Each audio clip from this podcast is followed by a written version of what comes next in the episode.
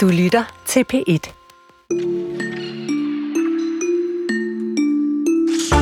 Der er ikke noget som et forventningsfuldt publikum i en sal, der bare bobler af spænding, sådan lige inden musikken begynder at spille. For eksempel når en store idol af en artist eller band synger de første strofer, eller begynder at slå en akkord an.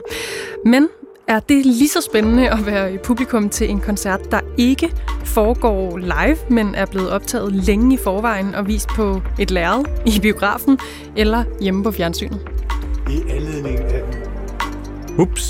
I anledning af en biografaktuelle Taylor Swift, The Eras Tour, der kigger vi på koncertfilmen som koncept. For tager det ikke alt magien ud af en koncert, hvis musikeren, altså hovedpersonen, han eller hun ikke er til stede, eller bidrager det med noget positivt, at man kan se sine idoler helt tæt på, mens de optræder? Mere om det om et kvarters tid. Ja, i en time, hvor vi også hilser på en musiker, der langt fra er omdrejningspunkt i nogle koncertfilm, men som derimod er rejst fra sit liv i Cairo. Her boede hun helt isoleret i flere år, inden hun ansøgte og fik hjælp til sådan et kunstnerophold, der skulle give hende sikkerhed i Malmø. Hende kan man møde om en halv times tid. Og nu har kulturtoget forladt perronen. I studiet af Linnea Albinus Lande og Chris Pedersen. Den israelske premierminister Benjamin Netanyahu er afbildet med maven blottet af en optrækket jakkesæt. Midt på maven er en optegning af Gazastriben i stiplet linje, som var det en kirurg, der havde tegnet den. Premierminister Benjamin Netanyahu har i sine boksehandske iklædte hænder en skalpel klar til at skære Gazastriben ud af sin egen mave. Og det er en tegning, som er lavet af bladtegneren Steve Bell, som har leveret satiretegninger til det britiske medie The Guardian i over 40 år, men nu er det samarbejde slut. Ja, da Steve Bell tidligere på måneden afleverede tegningen inde på avisen, der skulle han efter sigende have modtaget et opkald fra The Guardian, der mente, at tegningen havde antisemitiske referencer, og det skulle ud fra bladtegnerens egen forklaring have ledt til hans fyring, og det udtaler han til BBC. En talsperson fra The Guardian hverken eller afkræfter den her udlægning, men personen vedkender, at avisen har valgt at ikke forlænge Steve Bells kontrakt, og det er på trods af, at han altså har arbejdet for The Guardian i mere end 40 år. Med på en linje har vi nu Dennis Meyhoff Brink, satireforsker ved Københavns Universitet og Humor- og Satiremuseet Storm. Velkommen, Dennis. Tak skal du have. Hvad tænker du om det her med, at Steve Bell nu ikke får sin kontrakt forlænget hos det britiske medie The Guardian, hvor han altså har været i godt 40 år? Ja, altså på den ene side, så er han vist 72, så han er jo sådan set pensionsmoden, kunne man sige. På den anden side lader det til at være en lidt, ikke en helt almindelig afskedelse. Han er ikke bare gået på pension, han er tilsyneladende blevet fyret. Altså, vi har jo, så vidt jeg ved, kun hans ord for det endnu, men hvis det står til troende, det som han har refereret, så er det jo fordi, at avisen mener, at den er antisemitisk, den tegning. Og det er så del af en større bølge, kan man sige.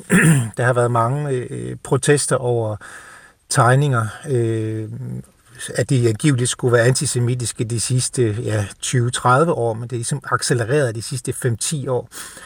Vi har haft flere sager, både på The Guardian, Martin Rosen blandt andet, var en større shitstorm for et halvt års tid siden, og New York Times har også helt lukket ned for satiretegninger, og det kom også efter anklager omkring antisemitisme. Og så er det selvfølgelig klart, med den nye konflikt mellem Israel og Palæstina, så er der også kommet antisemitiske udtryk mange steder i samfundet, som selvfølgelig gør avisen mere, hvad skal man sige, påpasselig med og mere nervøs over for at blive anklaget for antisemitisme, formentlig. Der har også været antisemitiske anklager imod Labour-partiet tidligere osv., som The Guardian jo også traditionelt har støttet. Så der er mange forskellige grunde til, at de ligesom offrer Steve Bell formentlig på det alter lige nu. Og altså den her tegning, som vi jo har set, og vi lige prøvede at beskrive her tidligere, altså synes du, det er en sjov tegning? Nej, det synes jeg ikke. Jeg tror nu heller ikke, det er meningen, den skal være. Altså det er jo langt fra al satire, der forsøger at være sjov. Man kan jo også lave satire om for eksempel misbrug af drengebørn i den katolske kirke, og det er jo ikke meningen, at de skal være sjove. Der er en meget stor gren af satiren faktisk, som snarere er det, man nogle gange kalder tragisk satire, som snarere vil udstille det groteske i et magtmisbrug, end at de vil få os til at grine. Og jeg vil regne den her tegning tilhørende den tradition, altså den skal vise Netanyahus måske lidt klodset angreb. Det er ikke et kirurgisk præcist angreb, man laver, når man har bokserhandsker på. Og samtidig er det også noget, der vil komme til at arre ham selv. Altså det vil blive et ar, han har på sin mave, som han vil, som vil så at sige være et mærke på ham for altid og på hans eftermæle. Det angreb, han laver på Gazastriben i øjeblikket. Lad os lige prøve at komme en lille smule tættere på Steve Bell, altså tegneren af den her tegning. Hvad er han særligt kendt for, Dennis Meyhoff Brink? Altså Steve Bell er en legende i satiretegningen, ikke bare i England, men også udenfor. Altså alle danske satiretegnere kender ham, ved hvem han er, og de fleste beundrer ham også. Han har som sagt leveret tegninger til The Guardian i 40 år, og er en person, som også ofte altså går meget til stregen, og nogle gange også over stregen. Han lavede en tegning for nogle år siden, jeg mener det var forbindelse med den danske smykkelov, hvor han fremstillede danske politikere med sådan nogle nazitegn på skuldrene. For eksempel Lars Løkke og den slags ting. Altså, han går ligesom til stregen, og nogen vil også sige, at han går over stregen nogle gange. Det er han kendt for. Han er også kendt for at være en, der er enormt velbevandret i satirens historie. Og det er den her tegning sådan set også af Netanyahu, for den henviser selv, det skriver han sågar på tegningen, til en ældre tegning af den amerikanske tegner Levine, som lavede Lyndon B. Johnson med sådan et ar på maven, som lignede Vietnam, efter han havde fået en maveoperation for mange år siden, og viste arret frem til politikere, eller til pressen dengang. Så der ligger tit sådan nogle referencer til ældre tegninger, så han er meget velbevandret i satiretegningens historie. Han er jo også kuratoren af en stor udstilling på Cartoon Museum i London, og det bliver man jo kun, hvis man har styr på sin satirehistorie. Så mange af hans tegninger, de er provokerende, og så har de nogle historiske lag og referencer, som ret er ret sådan subtile ofte. Hvad betyder det, at han er så velbevandret? Altså, hvad gør det ved forståelsen af hans billeder? Ligesom skal tænke sig om en ekstra gang. Hvad siger du? Hvad gør det ved betydningen af hans tegninger? Jamen, det gør tit, at de får et ekstra lag, ikke sandt? Altså, man skal ligesom vide, hvad det er, de refererer til. Han plejer selv at gøre opmærksom på det, sådan set. Men det betyder tit, at de får et ekstra lag, og de får også, nogle gange er det sådan en slags nøgle til, hvordan du skal fortolke det her. Det her billede, som han laver. Og han mener jo selv, at han refererer meget tydeligt til den anden tegning, som også handlede om, at Lyndon B. Johnson fik Vietnamkrigen som et ar på sig. Han tabte den krig, og det var det, der ligesom blev hans eftermæle.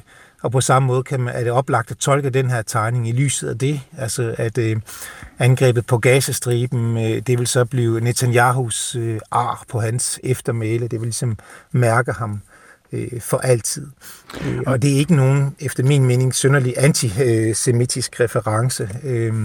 Den handler om en politisk aktør, som er Netanyahu, og ikke om jøder som sådan. Og nu talte du lige tidligere om tegningen af Lars Løkke fra 2016, der blev tegnet i forbindelse med en dansk smykkelov. Og der står, den er jo så, altså den tegner ligesom Lars Løkke med nazistiske armbind. Så er der nogle legoklodser om bagved. Der er en gris, hvor der står Danish. Han står og holder på den krøllede hale på en gris. Og så venstre-logoet, det refererer vel til Carlsberg-logoet. Hvad fortæller en tegning som den om Steve Bell som satiretegner?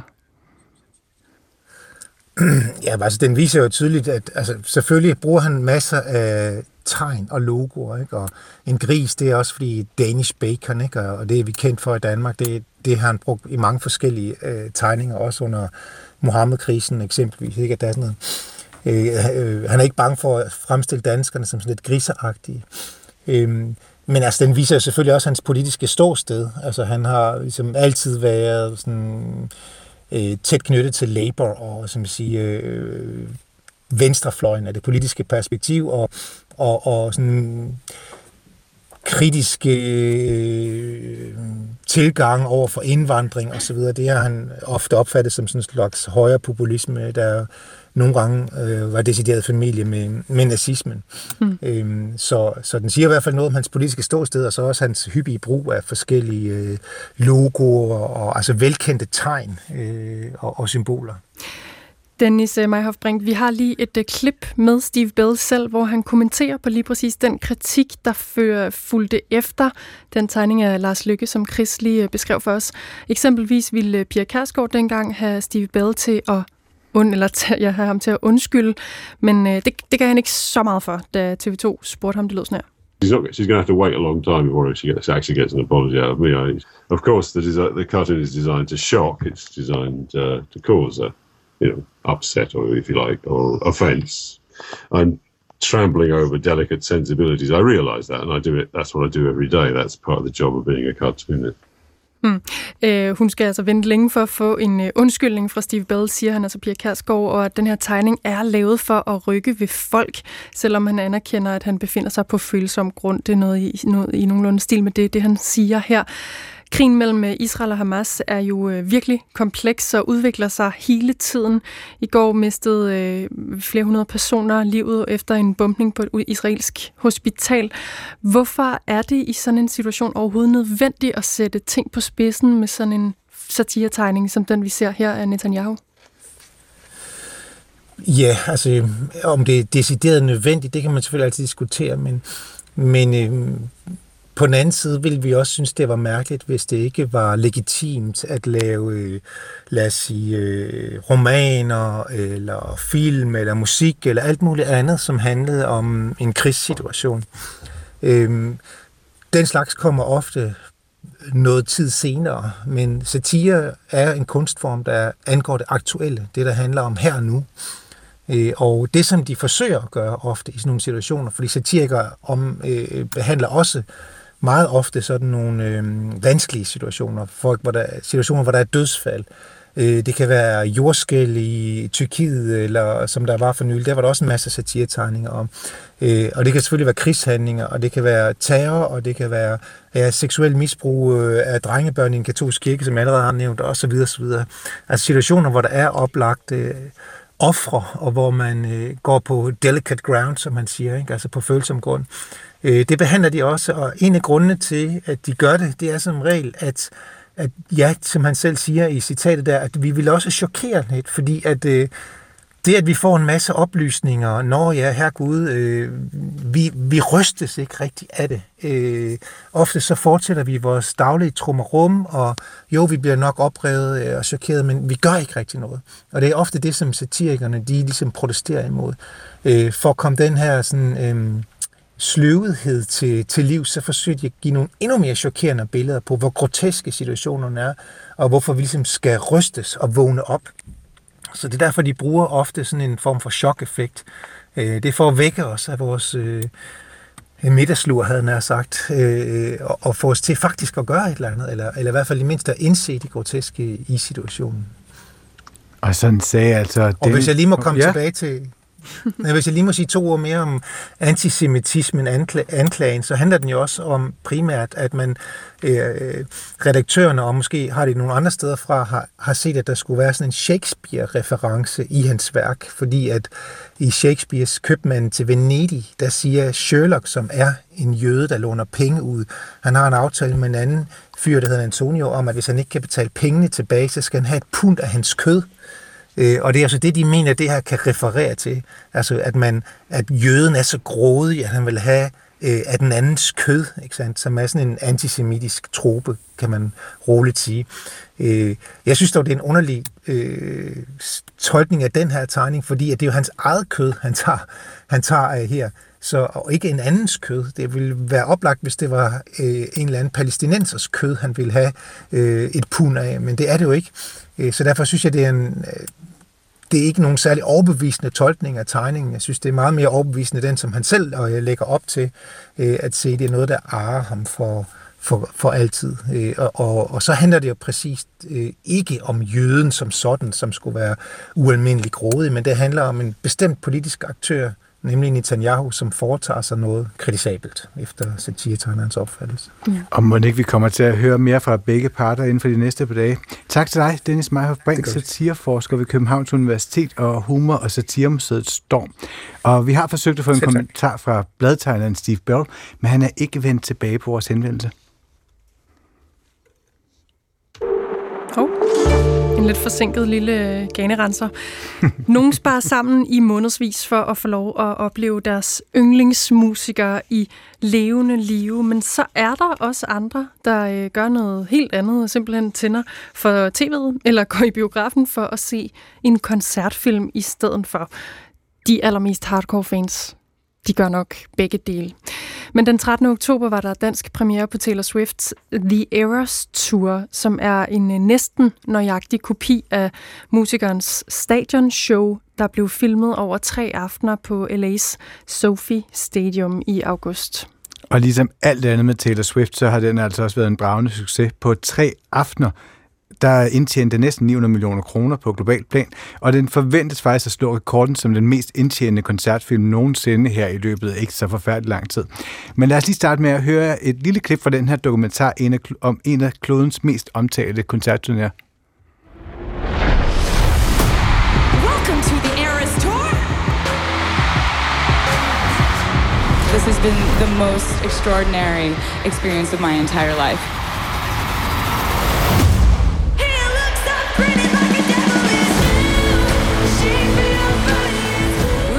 Ja, der er virkelig smæk for skillingen her. Nå, vi bruger den her film til i dag at kigge på, hvilket potentiale sådan en koncertfilm egentlig har i forhold til den ægte vare. Og i søndags, der sendte vi dig afsted, Michael. Det gjorde vi. Ja, det gjorde vi. Nu tænder lige for dig. Lektor i teater- og performancestudier på KU, og du hedder Eigtved til efternavn. Du var i biffen for at se den her Taylor Swift The Eras Tour. Og det er ikke, fordi du kalder dig for en såkaldt Swiftie, altså en kæmpe Taylor Swift-fan. Men hvad var din umiddelbare vurdering af den her film? Jamen, den umiddelbare var, at jeg kan godt forstå, hvorfor de bliver det. Fordi jeg var virkelig imponeret. Jeg synes simpelthen, at man må tage hatten af for både hendes måde at tage scenen på, og virkelig altså, levere et show, som man tænker, hold nu op. Så altså, udgangspunktet var, at jeg var virkelig overbevist om, at der er god grund til, at hun er blevet så stor en stjerne, som hun er. Jeg tror, New York Times de skrev, at det var umuligt at få øjnene væk fra hendes længde, men hvad er det, man gør med selve det, altså selve filmen? Hvad gør selve filmoplevelsen særlig? Altså det særlige ved den er selvfølgelig, at man kommer helt tæt på. Det er jo klart, at det er jo forskellen til at stå ved en koncert på bagerste række, måske ikke. Så det er jo, det, man i virkeligheden ser, er jo det, man typisk vil få op på storskærmen bagved til sådan en koncert. Men man får det jo på en anden måde og en helt anden billedkvalitet, så man har fornemmelsen af at stå op på scenen med hende og ligesom være måske en af koret og danserne. Så man får den der fornemmelse af, hvor meget energi også, og hvor kan man sige, i virkeligheden, hvor tjekket det hele er, hvor meget det kører efter sådan en virkelig stærk skabelon, som simpelthen bare er effektiv, men uden at jeg synes, at det er sådan helt taber, at der er en eller anden form for menneskelighed dog. Okay, og får man det indtryk bedre ved at se sådan en koncert på et biograflærred, end man ville gøre, hvis man stod blandt publikum? Det tror jeg er svært at svare på. Det er virkelig 2 meget forskellige oplevelser, ikke? Fordi man mangler jo på den anden side den der fornemmelse af, at det er nu, det sker. Altså filmen, der ved man jo, at den er jo optaget, og den er redigeret, og det kører, som det skal. Når man står til en koncert, så har man sådan en fornemmelse af, at det her, det er once in a lifetime. Det har man jo ikke rigtigt i biografen. Så det synes jeg ikke, man kan ikke helt sammenligne de 2 oplevelser, men det er klart, at man får en anden fornemmelse af, hvordan den koncert var, ved at se den filmet på den måde. Der er også nogen, der har truffet nogle valg om instruktioner, klipning og alt sådan noget, så der er jo en mening. Mm. Den er jo filmet over 3 dage, og så er det plejer faktisk også at være sådan, har jeg læst mig frem til med de her koncertfilm, at der er 3 dage, hvor der er publikum på, og så er der også 1 dag, der bliver filmet uden publikum, så man ligesom kan få nogle billeder, hvor der ikke er en masse mobiltelefoner. Men hvad synes du om at se sådan en koncert i en biograf i stedet for, eller på tv, i stedet for at være der sådan live? Jamen altså, nu var det jo en særlig type af koncert, teater, film, biografoplevelse, synes jeg, fordi der faktisk var en helt anden tilgang, end jeg normalt har, når man går i biografen, så kan man sige, så bliver man irriteret over, folk sidder med deres mobiltelefoner og snakker privat, men i det her tilfælde, der var det jo folk, der levede med i det, der skete op på lærredet, som havde altså taget armbånd med og bytte med, og som dansede og gjorde meget af det, som publikum på stadion også gjorde, så på den måde fik man sådan forlænget filmen ud i salen, og det tror jeg måske ikke er helt det samme hjemme for fjerneren. Mm. Kan du kort beskrive, må jeg spørge, hvor gammel du er? Ja, det må du gerne. Jeg er 59. Okay, jeg er 46. Jeg tænker bare lige sådan lidt, hvordan så segmentet ud derinde i salen? Altså, jeg vil sige, at jeg strittede lidt ud. Jeg havde heldigvis taget min 19-årige datter med, som passede bedre ind, men selv hun var lige ved, at i hvert fald gennemsnitsalderen lige den søndag eftermiddag, tror jeg, blandt dem, der var primære målgruppe, der var teenager, okay, og også unge teenager, men så havde de deres forældre med. Mm. Så på den måde var der sådan en balance. Så teenagepiger? Ja, det må vi sige. Det var okay. Teenagepiger. Jeg så faktisk ikke nogen teenage-drenge, men der var nogle andre fædre. Okay, så du var ikke alene. En af Taylor Swifts kollegaer, en anden meget, meget kendt stjerne, har selv lige været på verdensturné. Det er Beyoncé, og den, der hedder Renaissance World Tour-turnéen, har hun lige været på. 1. december får Renaissance A Film by Beyoncé amerikansk premiere. Det er altså også en koncertfilm, og her skal man efter sigende kunne se hendes koncertshow, mens vi også, i modsætning til i Taylor Swifts film, får en lille smule mere bag ved scenetæppet, informationer, optagelser og Beyoncés egne sådan kommentarer undervejs. Vi kan lige høre et klip. Everyone! Welcome to Mother's Mind. That's what you are.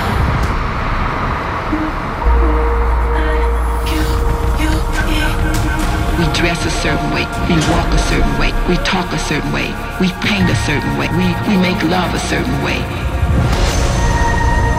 At any point, they could close their eyes and be right back there and take it with them.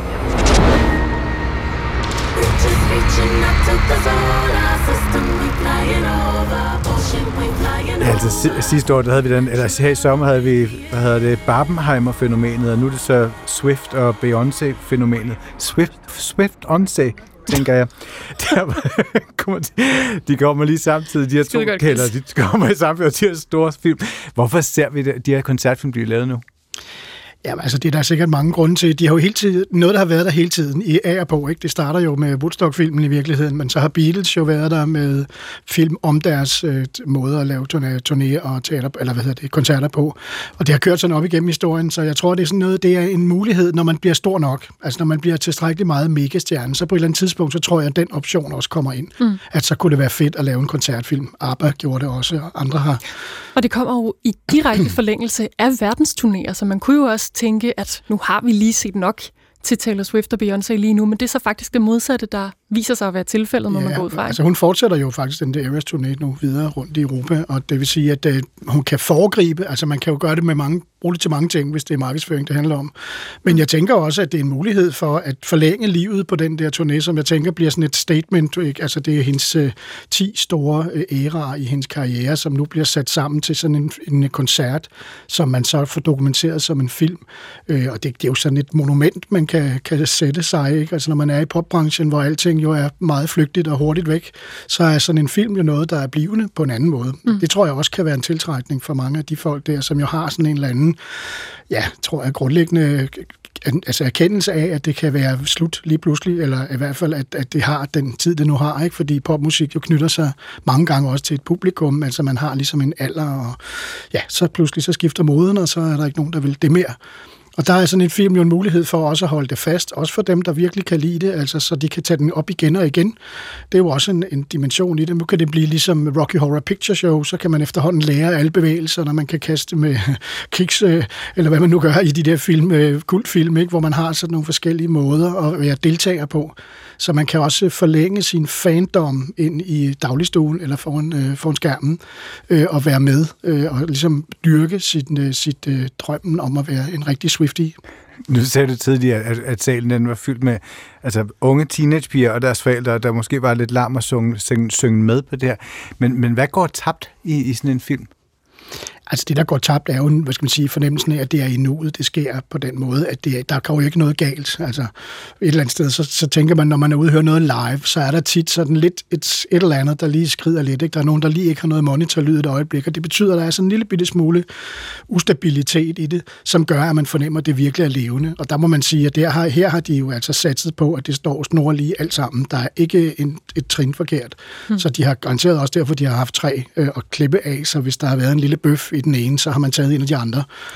Og det betyder jo også på en måde, det bliver lige ved en tak for glat. Altså, der er ligesom, der mangler jo den der fornemmelse af, at det er et såkaldt almindeligt menneske, der og det står deroppe. Og det kan næsten, at det kan gå galt også, ja, og det kan falde på scenen, eller hvad? Jo, det ønsker man sig jo ikke, men det er det, der er med til at gøre, at man synes, man er meget til stede i nuet. Det er den der fornemmelse af, at det er en relation, vi har lige nu. Og den får jeg i hvert fald ikke selv. Det kan godt være, hvis man er mere dedikeret fan, så tror jeg, man måske bedre kan leve sig med ind og være der, altså 100% til stede, end vi andre, der sådan også, nu var jeg også sendt lidt i byen, ikke? Og bliver sådan analysebrillen på, og det gør jo ikke noget godt for indlevelse.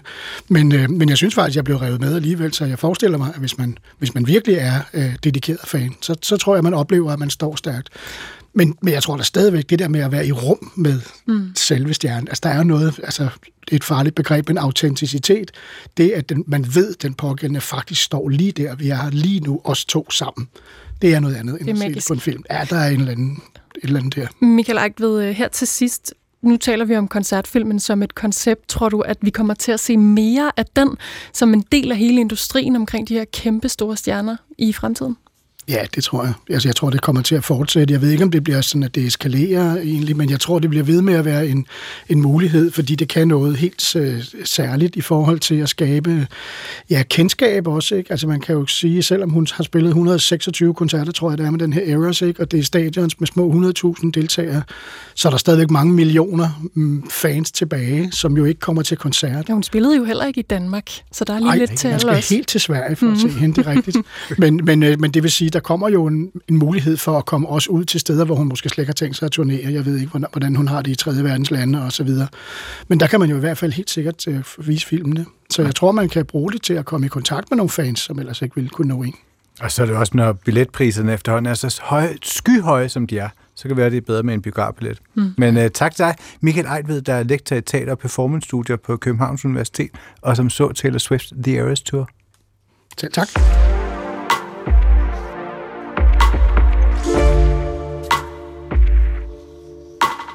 De sidste mange måneder har spørgsmålet om ytringsfrihed været debatteret, og måske nærmest mere, end det plejer.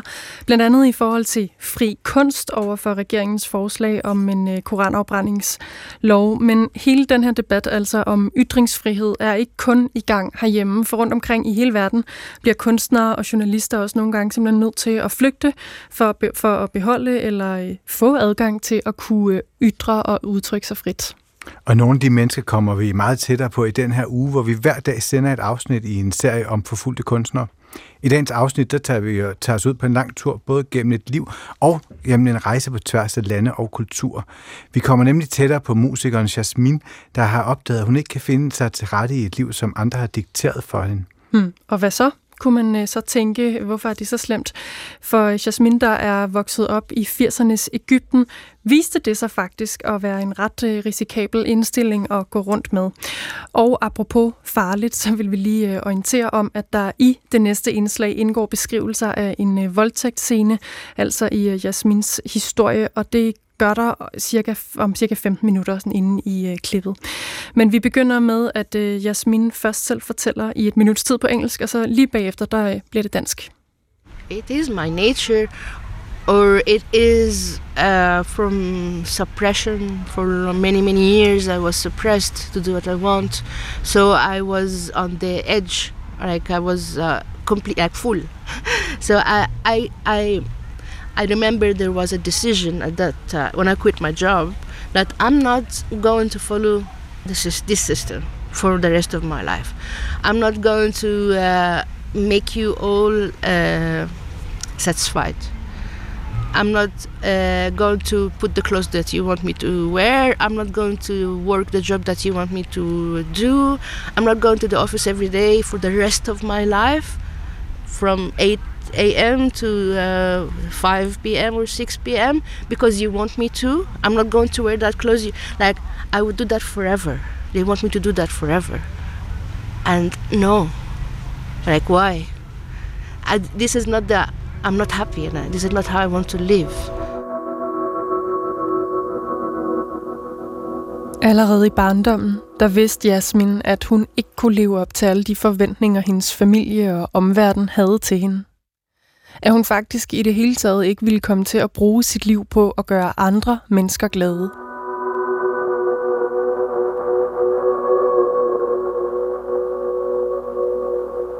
Jeg blev født med et kritisk sind, og det var ret hektisk for min mor, siger hun.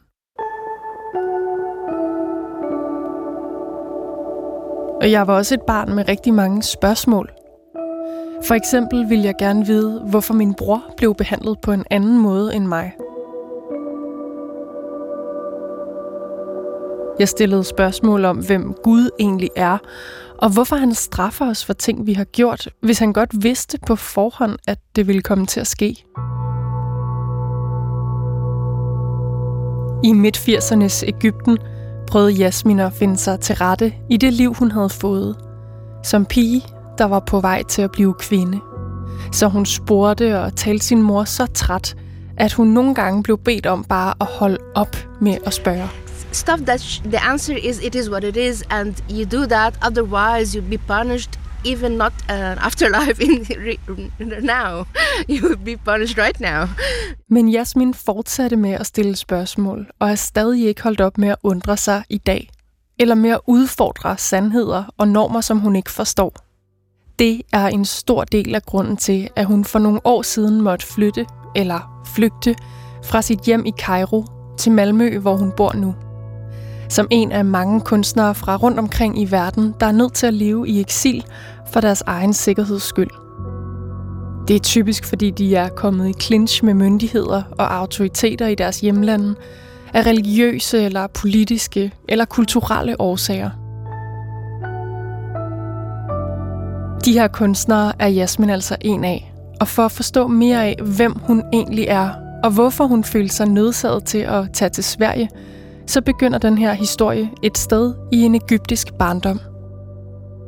Det her afsnit af Kunstner og Forfulgt har undertitlen Jeg følger ikke reglerne.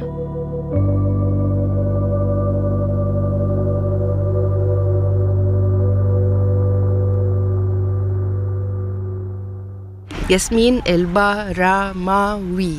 Baramawi. Exactly, syllables. Very beautiful. Yasmine voksede op med en mor, der var kemiforsker og professor på universitetet, og en far, der arbejdede i biludlejningsbranchen. De var skilt i øvrigt, og faren kom på besøg sådan af og til. Så når Yasmine ser tilbage på, hvordan det var at vokse op, så er det mest en mor og en bror, der fylder i billedet. De to rottede sig sammen og bestemte over Yasmine. Hun fik bank. Det fortæller hun som noget, der hverken er alvorligt eller særligt bemærkelsesværdigt. Men hun fortæller også om at blive holdt fanget, og det er med større alvor i stemmen. Min bror kunne finde på at låse mig inde på mit værelse, når han kom og gik, siger hun. Og så skulle hun sidde derinde, mens moren og broren trygt forlod hjemmet og vidste, at de havde styr på det spørgelystne og måske lidt hektiske barn. For Yasmine var en stor mundfuld, det siger hun selv. Du er intelligent, sagde moren, men du har ingen manerer. I'm a child. Like, should I be born with morals and manners and ethics and principles? Like, I'm learning. You're my mother. Teach me. And you just want me to do like imitation, like, and I don't imitate. Like, I can imitate as a 2-year-old, but I will not imitate as a 7-year-old. Now I have questions. Now I need to speak and hear and listen and be heard. Jeg havde rigtig mange spørgsmål, siger Yasmine. Og ingen skulle stoppe mig i at stille dem. Men selvom hun gjorde alt for at udfordre det, så var nogle dele af hendes liv besluttet og formet længe før hun blev født. Og langsomt begyndte Yasmine at opdage, hvad det egentlig var. At der var noget, der adskilte hendes opvækst fra brorens, for eksempel. Hun blev opdraget til at være sit køn og være en kvinde. Det var en dårlig oplevelse for mig at komme i puberteten, fortæller Yasmine. Og nej, det første hun fremhæver er hverken kroppens fysiske forandringer, eller at mænd pludselig kiggede på hende på en anden måde. Nej, det traumatiske var for Yasmine, at hendes kæreste ejendel, som hun havde drønet rundt på, siden hun var 4 år gammel, blev fjernet. Hendes cykel, et gyldent lyn med masser af gear, der plejede at stå på altanen derhjemme, når Yasmine ikke var ude at suse. Men en dag, kort efter hun var begyndt at menstruere, kiggede hun efter sin cykel. And it was gone. And where is my bicycle? And they said, we took it away because now you are a woman. I was another person last week. Did all my life changed in 1 week? Like, I really hated that this is happening to me. Like, having your period is something painful and very scary, and all this comes with it. So like, I really hate that. I want, like, for a very long time, I missed the child. Like, I was treated in a better way when I was a child. Det er ikke anstændigt for en kvinde at fjolle rundt på en cykel, fik hun at vide. En god voksen kvinde cykler ikke. Ligesom at hun heller ikke har shorts og ærmeløse trøjer på, når hun spiller basketball. Sådan lød instrukserne, og voksenlivets veje begyndte at tage sin form.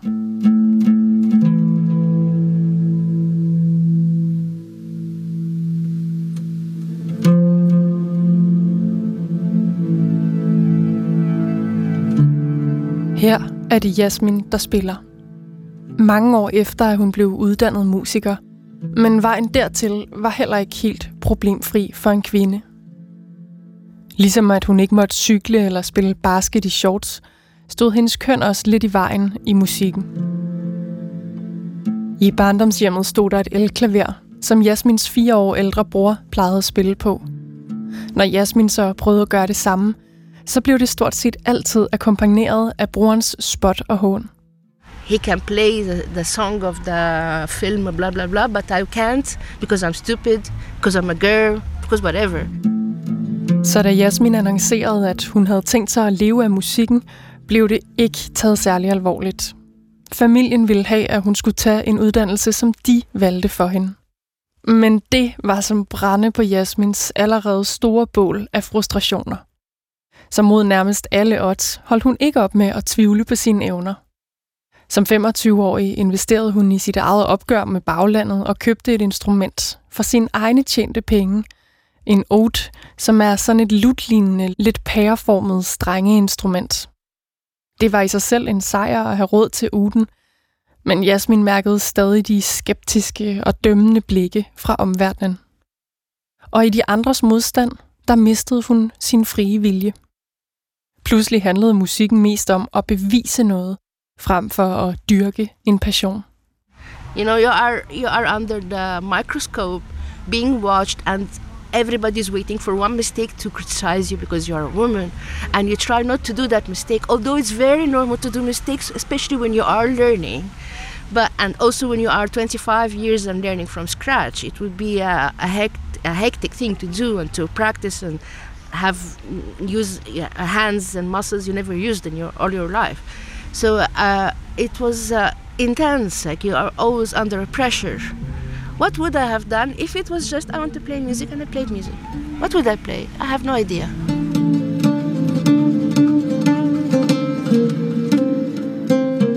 I dag beskriver Yasmine musik som følelser mest af alt. Ikke som skalaer, noder, harmonier, kontrapunkter og alt det der, men følelser. Og det er derfor, hun bedst kan lide friheden i improvisation. Der kan hun udtrykke lige det, der opstår i øjeblikket. Det uforudsigelige i aldrig at vide, hvad der sker, før man er i gang. Det er det, hun spiller for.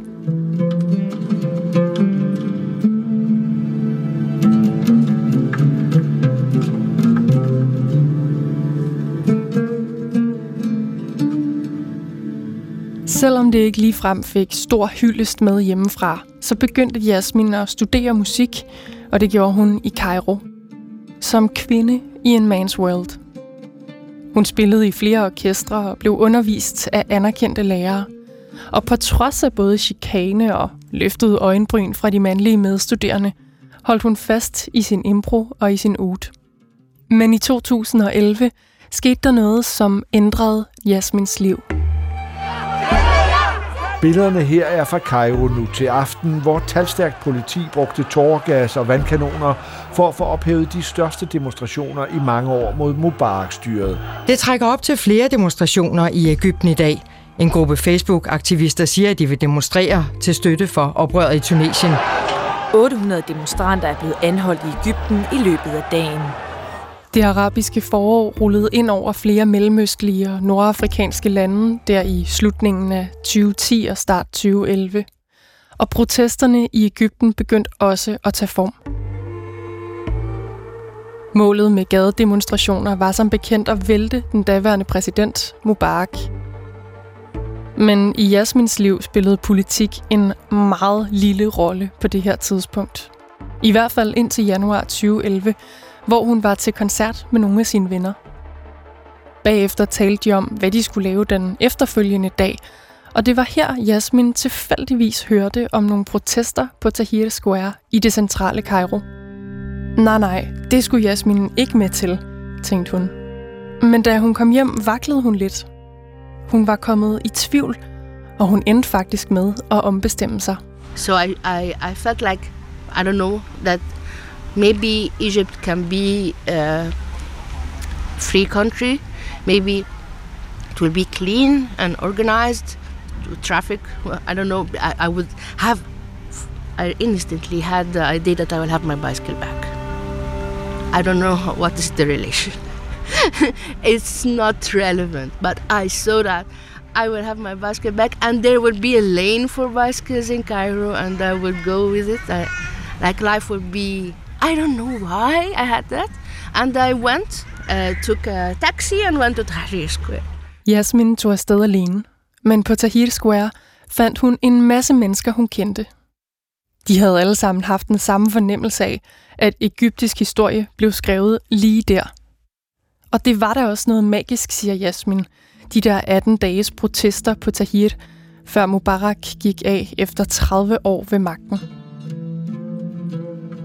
Yasmin fortæller, hvordan hun for første gang nogensinde oplevede, at en mand med stort skæg kiggede på hende, og endda smilede.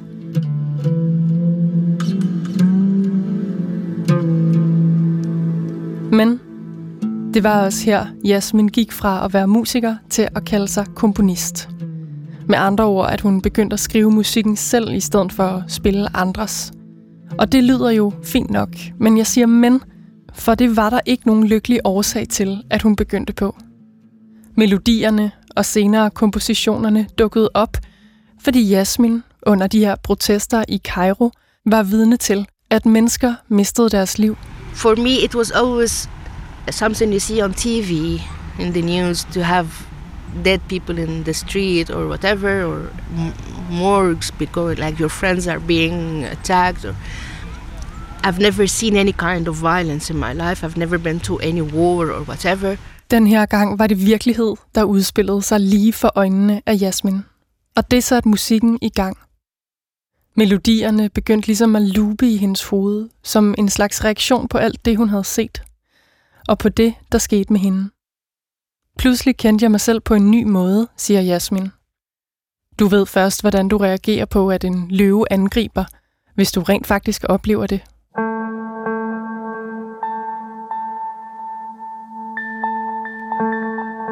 Yasmin fortæller om det som en nærmest naturlighed, eller som om det var direkte forventeligt, at hun også selv blev udsat for et overgreb.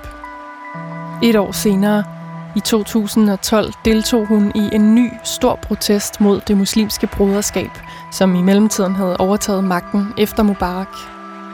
En gruppe mænd, som også tog del i protesterne, så ud til at løbe fra politiet og kom lige mod Yasmin.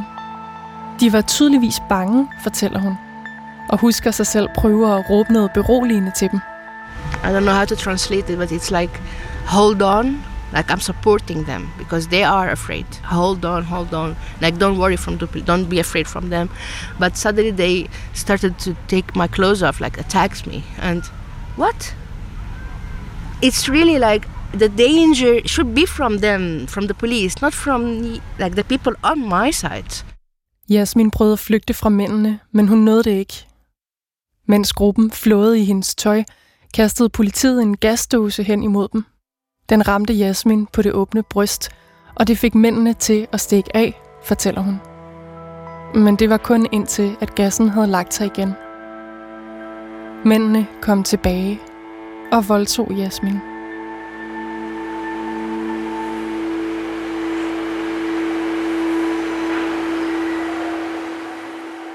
It was a trauma, of course, but I handled it some way or another. Yeah, and it's also like now it's been like 12 years maybe, 11 years. Yeah. Yeah.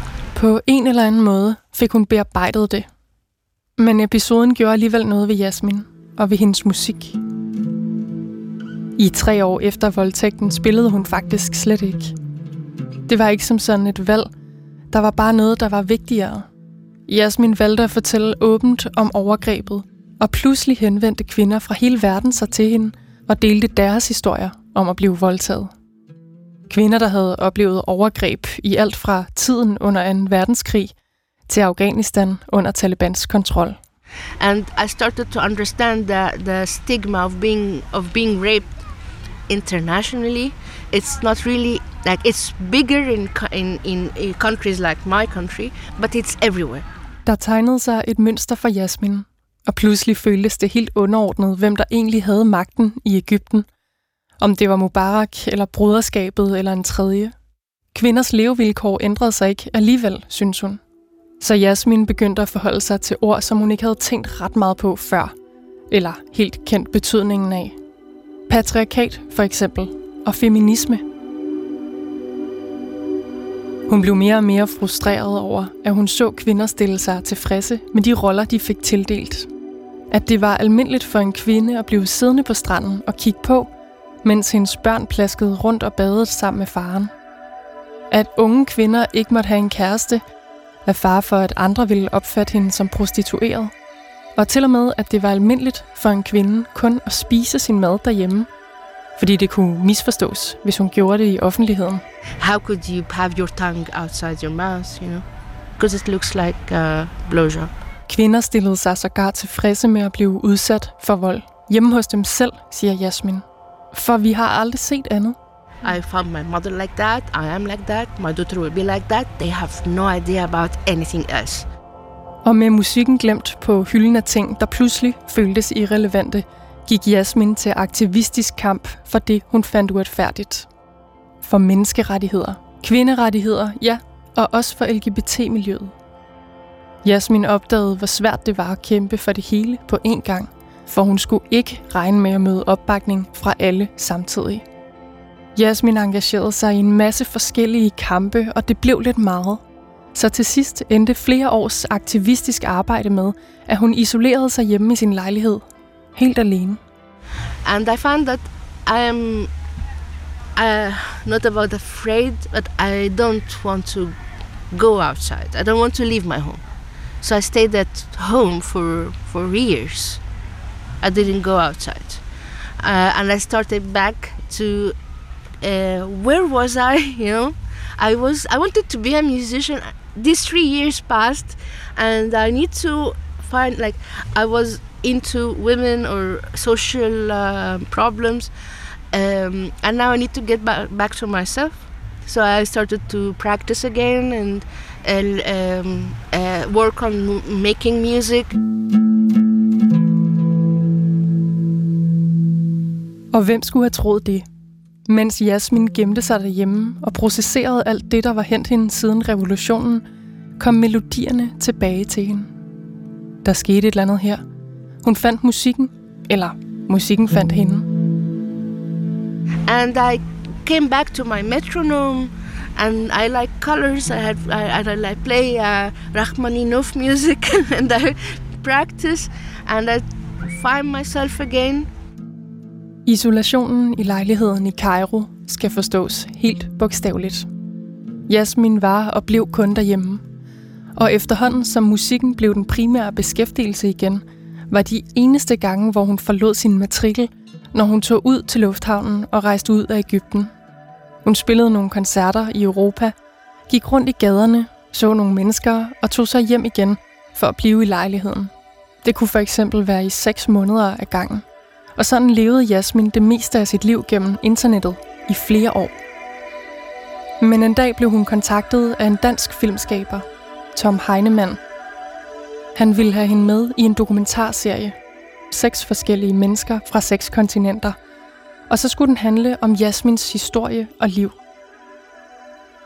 Det lød som en god idé, synes hun. Så det sagde hun ja til.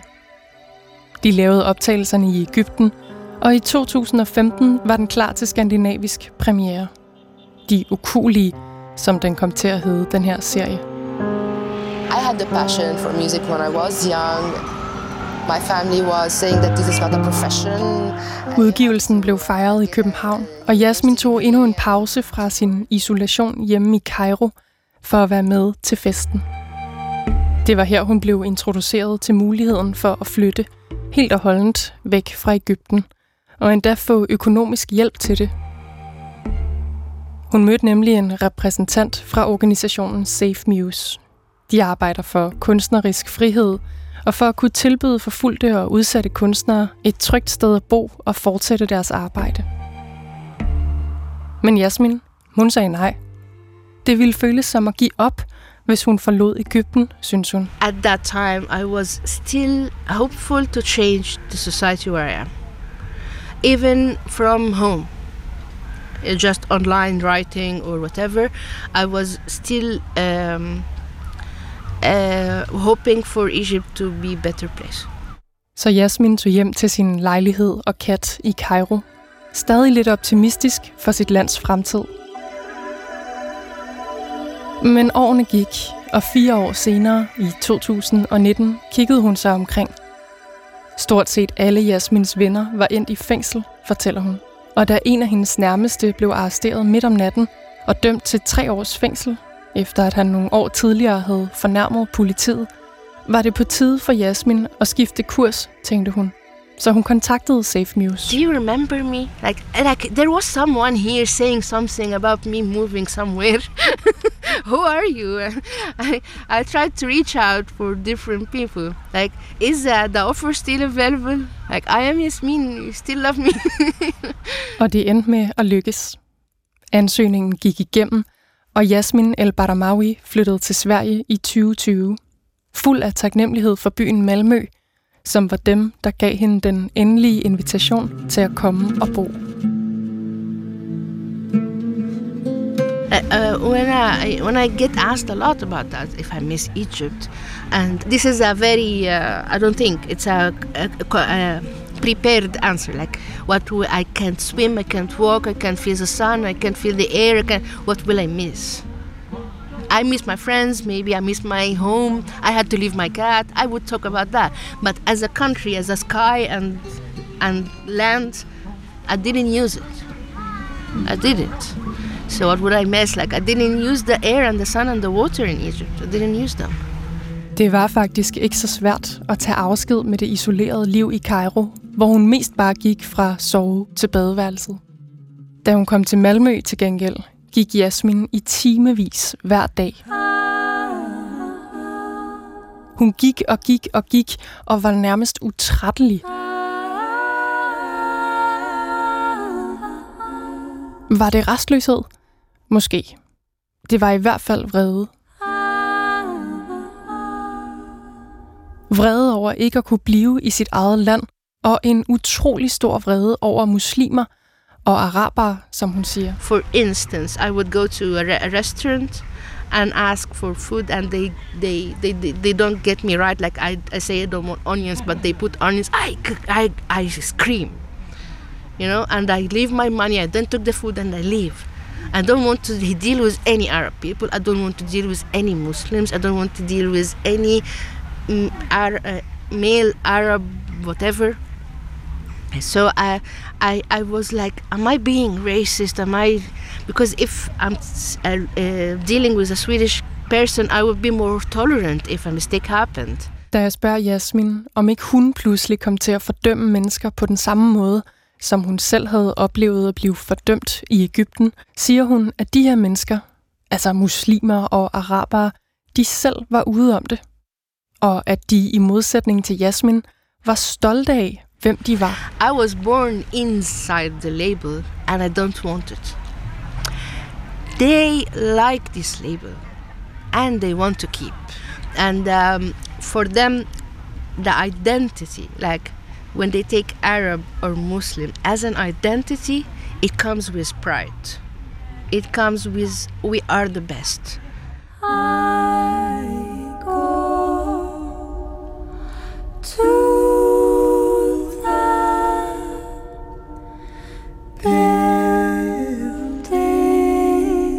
De sidste 3 år har Yasmine boet i Malmø, flyttet lidt rundt i byen, fået en ny kat, arbejdet på sin musik. Og når man kigger på hele hendes historie indtil videre, altså om at vokse op i Egypten, blive til kvinde, uddanne sig til musiker, blive aktivist og så til sidst isoleret og nødt til at flytte, alt sammen fordi hun aldrig kunne stille sig tilfreds med de ubesvarede spørgsmål til normerne og forventningerne, der var til hende. Var det så det hele værd at løbe den her risiko? I was forced to be born in this life, and I would never agree to live something that I don't like. So it is worth, or otherwise I would die. Why would I live a life that I hate? It's that simple. So it is worth living, of course. It was worth fighting.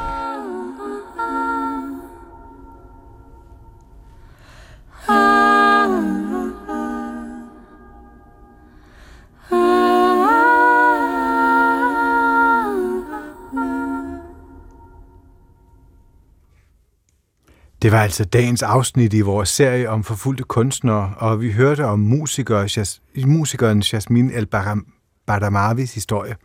Undervejs der hørte vi blandt andet hendes egen improvisationsmusik, og det var altså Linnea Albinus Lande, der stod for indslaget. Og hvis du vil høre de to foregående, så ligger de på DR Lyd. Ja, og i morgen der kommer det sidste i den her serie om forfulgte kunstnere i kulturen. På et eller andet tidspunkt mellem klokken 2 og klokken 4. Skal vi køre? Starten på Danmarksturen. Mit navn er Christian. Jeg fylder snart 18 år, jeg går i 3.G, og så er jeg tronarving til den danske trone. Derfor er det vigtigt, at jeg kommer til at kende det kongerige, jeg skal repræsentere endnu bedre og forstå, hvad det er bygget på. Så derfor har jeg fået lov til at besøge en række af de vigtigste institutioner i landet. Det er den rejse, jeg skal på nu. Rundt i Danmark, og min far, ja, han har prøvet alt det her før, så ham tager jeg med. Skal vi vandre? Prins Christian. En kongelig rejse. Lige nu på DR TV. Og lige nu på P1 er der radiovis i hvert fald om sådan 20 sekunders tid, og så er vi tilbage med meget mere kulturstof lige på den anden side, så hæng på. Så høres vi ved om lidt.